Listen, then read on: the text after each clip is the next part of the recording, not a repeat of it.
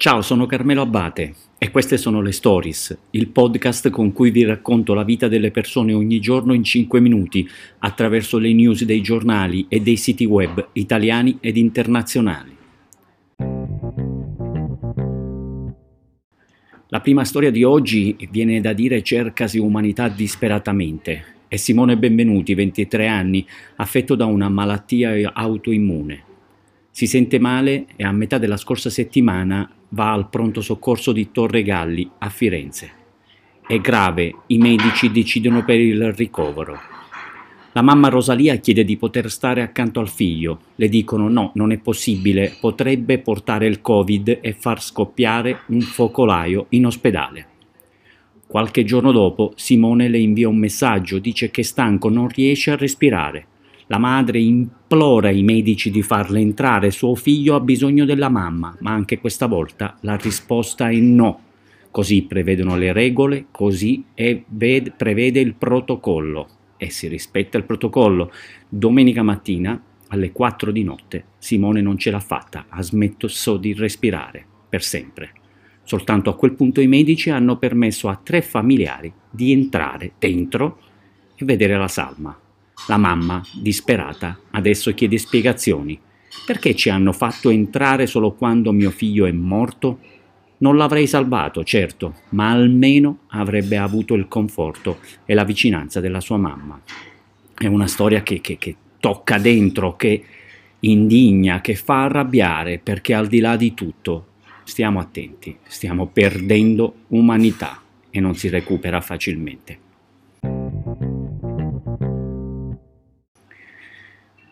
Carlo Alberto Conte, 12 anni, è un ragazzino, eh, fa atletica, un atleta esordiente delle Fiamme, Fiamme Oro Padova. Si era avvicinato all'atletica da poco tempo e a novembre era risultato idoneo alla visita sportiva. Domenica scorsa era impegnato nella sua prima gara, mancavano soltanto 300 metri alla fine, quando il ragazzino ha iniziato a barcollare. Si è aggrappato a un albero, poi è crollato a terra, colpito da un infarto. È stato soccorso e ricoverato, ma le sue condizioni erano disperate e dopo due giorni di agonia, purtroppo, è morto. Il padre, Dino, ricorda il suo ragazzo, bambino, con la voce rotta dal pianto. Non avrei potuto chiedere di meglio, non esisteva un bambino più bello, più intelligente e speciale di lui. Cambiamo tema, argomenti, per fortuna, verrebbe da dire. Eh, un sindaco, un sindaco molesto, è la, la domanda. Una donna di 48 anni, funzionaria del comune di Chiaravalle, nelle Marche, ha denunciato il sindaco Damiano Costantini, di 51 anni, accusandolo di atti persecutori e molestie. Entrambi separati con due figli, qualche anno fa avrebbero intrecciato una relazione, ma il rapporto è entrato subito in crisi. Lei ha detto no, basta, non, non, andiamo più avanti. Lui no, non sono d'accordo, eh, non, non voleva troncare la relazione. Poco dopo la donna ha conosciuto una nuova persona e questo avrebbe fatto esplodere la gelosia del primo cittadino Scenate, inseguimenti con la macchina, telefonate ai genitori di lei, alle figlie della donna, decine di sms pieni di insulti, questo naturalmente stando alla denuncia. Lui le avrebbe detto mi devi portare rispetto, come ti ho fatta arrivare alle stelle, ti porterò alle stalle, te la farò pagare, sai, sono capace di fare di tutto. Il giudice di Ancona intanto, il GIP, ha emesso un divieto di avvicinamento contro il sindaco a meno di 100 metri dalla dipendente. Costantini si difende dalle accuse e dice che sono messaggi che vanno interpretati e contestualizzati. Intanto è costretto a lavorare chiuso nella stanza del comune per rispettare la distanza di sicurezza.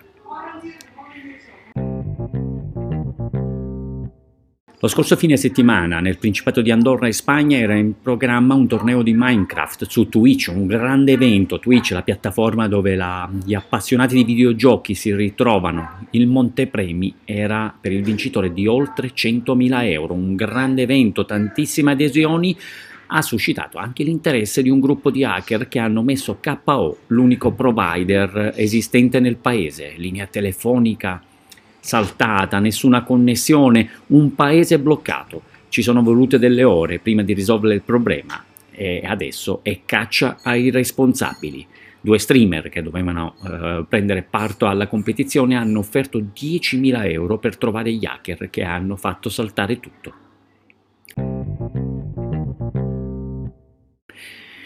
Le storie di oggi eh, le vorrei chiudere con le parole di Papa Francesco, parole spesso dettate oltre che da una profonda fede, anche da eh, tanto, tanto, tanto buonsenso che spesso eh, non alberga nelle stanze del ehm, Vaticano e non soltanto, ma anche di, di, di, di tanti porporati. Le sue parole, Voglio dire questo ai genitori che vedono orientamenti sessuali diversi nei propri figli. Non nascondetevi dietro un atteggiamento di condanna. Imparate ad ascoltare, a gestire la situazione e accompagnare i vostri figli nella vita.